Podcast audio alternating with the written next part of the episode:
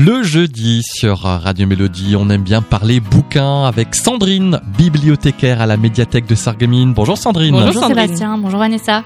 Alors de quoi on parle aujourd'hui?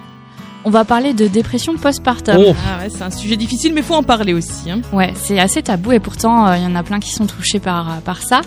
Alors c'est à travers une bande dessinée que je vais vous en parler, qui s'intitule La remplaçante et c'est écrit par euh, Matou et Sophie Adrianson.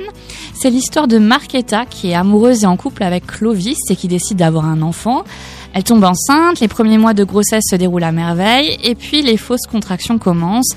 Marquetta accouche, mais ça ne se passe pas du tout comme elle l'avait imaginé. Elle est épuisée, elle n'arrive pas à allaiter comme il faut, et elle n'a pas l'impression d'avoir l'instinct maternel. Elle perd pied face à sa petite fille Zoé, elle fuit les miroirs et ne reconnaît plus son corps. La remplaçante, c'est l'une des premières BD à traiter de la dépression postpartum. Ce qu'on appelle aussi le baby blues se traduit par un manque de sommeil, du stress, de l'irritabilité et ça dure en moyenne 6 semaines après la naissance. Ça touchera entre 70 et 80% des nouvelles mamans.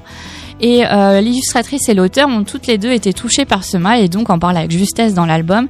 C'est une, BD qui parlera sans doute aussi à de nombreuses femmes. Attention cependant à ne pas la lire si vous êtes enceinte actuellement parce ah que les mots sont très bouleversants ah et vous pourriez prendre une claque surtout si vous avez les hormones en vrac. Oh yes, Parce que moi j'ai essayé d'ailleurs quand j'étais enceinte et euh, j'ai stoppé net et je l'ai reprise un peu plus tard. D'accord, d'accord. Donc oui, c'est vrai que parfois aussi quand on sait que ça arrive à d'autres personnes, ça nous rassure dans notre malheur et puis on s'identifie un petit peu. Ouais, c'est ça. Ou alors bah là, quand on est enceinte, on a après peur que ça nous arrive, donc vaut mieux fermer le livre, le lire une fois qu'on a accouché. C'est vrai.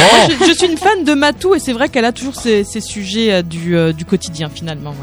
Est-ce que je peux passer commande de quelque chose un peu plus joyeux la semaine prochaine, s'il vous plaît Pas de problème.